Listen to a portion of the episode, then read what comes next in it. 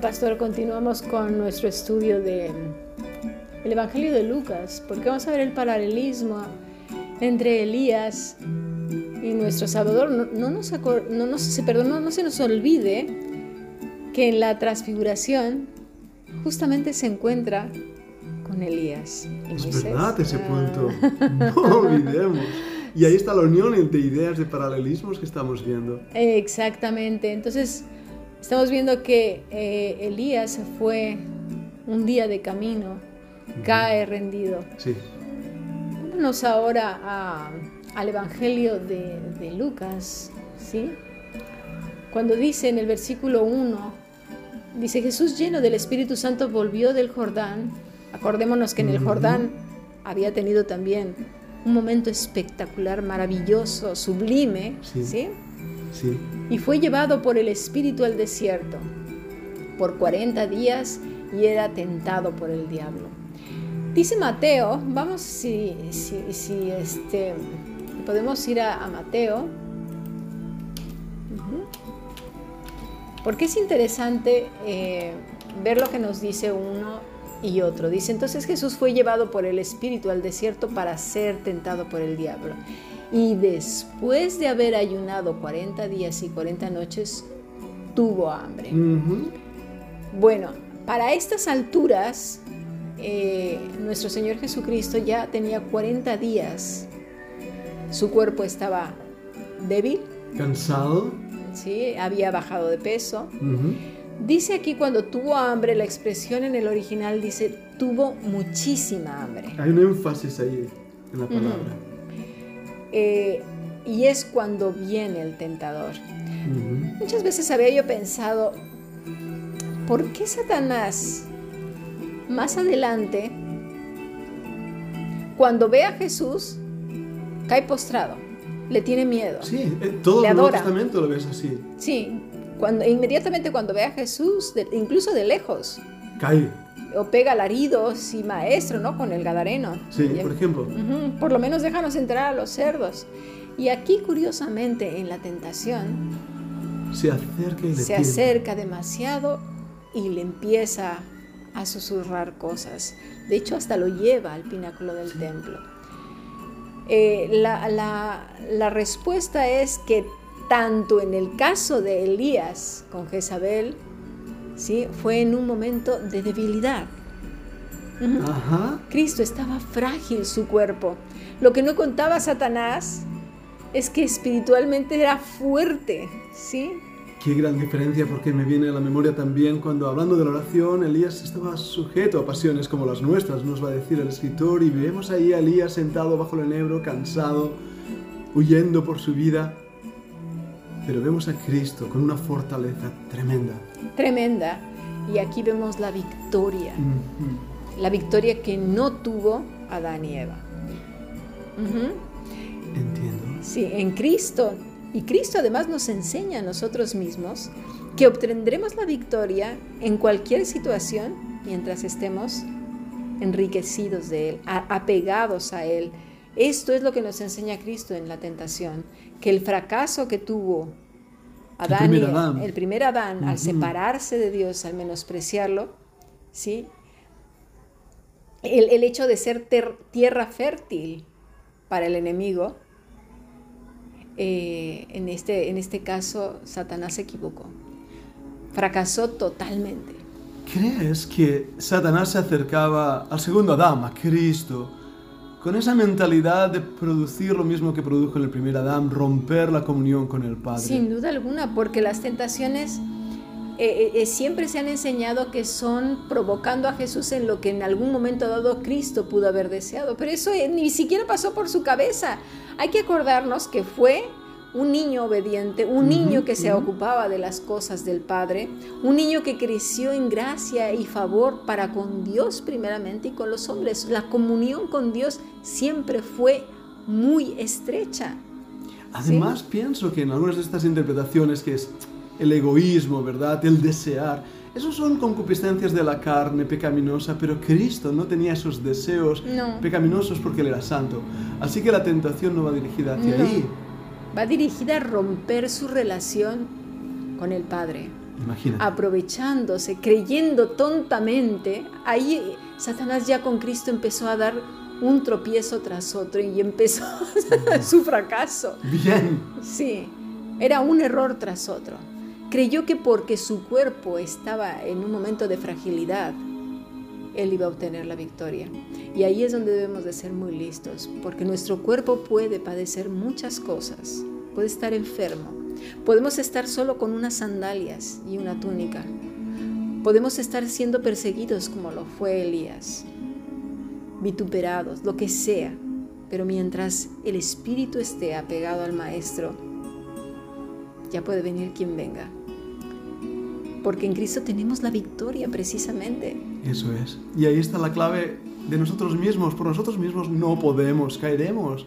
Mm. Pero en Cristo, refugiados en Él y con su poder, apegados a Él, es donde tenemos las victorias de nuestra vida cristiana. Eso nos está enseñando Jesús y que Él tuvo la victoria y la reconciliación. Él no Mm, fracasó mm. en la tarea, tuvo victoria. Ahí empezó la victoria, en el desierto.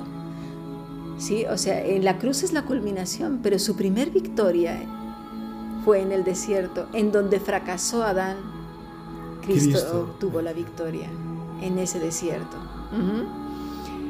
Y en el caso de eh, eh, tanto de Elías como en, en el Señor, cuando obtienen la victoria, sí, porque Elías al final, en ese momento, realmente fue conducido por Dios y lo digo con, con razón, porque fijémonos lo que pasó cuando él se quedó dormido.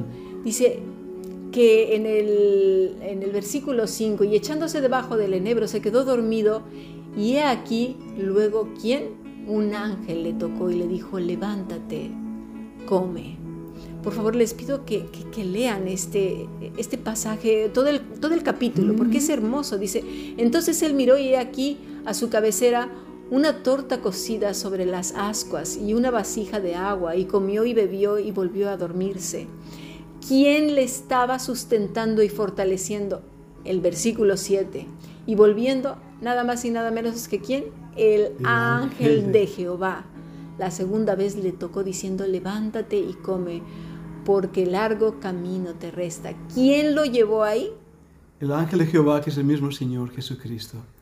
Porque ¿qué buscaba Elías? ¿Con quién fue a derramar su alma? Ahí está.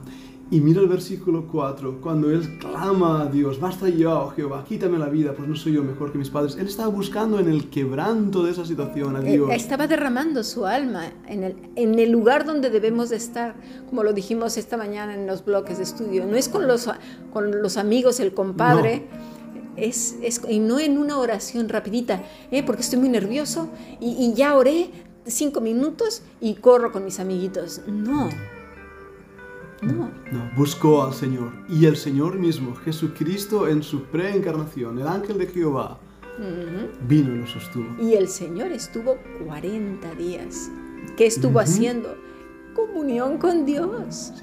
Fue al final de esos 40 días que Satanás llega y, y quiere aprovecharse. Y romper justamente esa comunión con el Padre que tanto había disfrutado. Así es. ¿Y qué pasó entonces después de esos 40 días? El Evangelio de, Marcos, en el capítulo 12 del versículo 1, que los ángeles le servían. O sea, el mismo evento que tuvo Elías, en el cual el mismo Señor fortalece a Elías, ahora viene los ángeles y le fortalecen un- una situación celestial. Totalmente. Totalmente. Dios involucrándose, estableciendo esa comunión y cuando le buscamos en nuestros desiertos, notamos también su fortaleza, su descanso, su cuidado. Claro, habrá alguien que diga, "Ah, pues claro, como se trataba de Jesús. No, no, no. También estamos hablando de Elías. Eso es. Y Dios trata a sus hijos de esta manera, porque es su mismo carácter. Él sabe los desiertos que nos hallamos. Claro, y no se trata tampoco de una búsqueda desesperada de cinco minutos y salir corriendo, o diez No. minutos. Estamos hablando que fueron horas y horas, o días, ¿sí? No siempre vas, eh, es que fuerzas, nosotros estamos en una época, en la, la época de las palomitas del microondas. Y, Dios no, no, se tiene por qué ajustar a nuestros tiempos.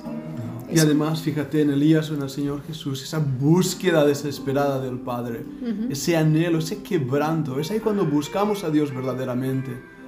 Y es ahí cuando Dios actúa. Y en ambos, en silencio. Sí. A veces hablamos tanto, parecemos una, una cotorra. Una cotorra vieja, como dicen, y, con tanto ruido no somos capaces ni de escuchar al Señor. Entonces, eh, los dos lo buscan de una manera reposada y cuando llega Elías al quebranto, se quebranta. Totalmente. ¿Sí? En el caso de nuestro Señor Jesús fue mucha hambre. Llevaba 40 días, 40 noches sin comer, tenía mucha hambre. ¿Sí? Pero dentro de su ser estaba, estaba fuerte, estaba lleno del Espíritu Santo. Realmente en, esta, en estas escenas vemos gran victoria de aquellos que buscan verdaderamente al Señor con todas sus fuerzas, con todo su ser, con toda su alma y esperan en Él. En ese instante, Satanás fracasa. Jezabel fracasó y fue comida por los perros. Sí. Cuando tenemos hambre de Dios, las hambres a nivel humano quedan a un lado, quedan apartadas. Y Dios entonces obra, muestra su poder y también su juicio. Mira al final de Jezabel. Comida por los perros, no quedó nada de ella más que las palmas de sus manos. Y mira al final del diablo. El final del diablo también. Y, pero es que eh, eh, en el caso de Satanás frente al Todopoderoso fue de error tras error tras error. Lo que claro, ahora sigue trabajando de la misma manera. Todos aquellos que decimos, oh sí Señor, yo contigo, que no sé qué, que no sé cuánto.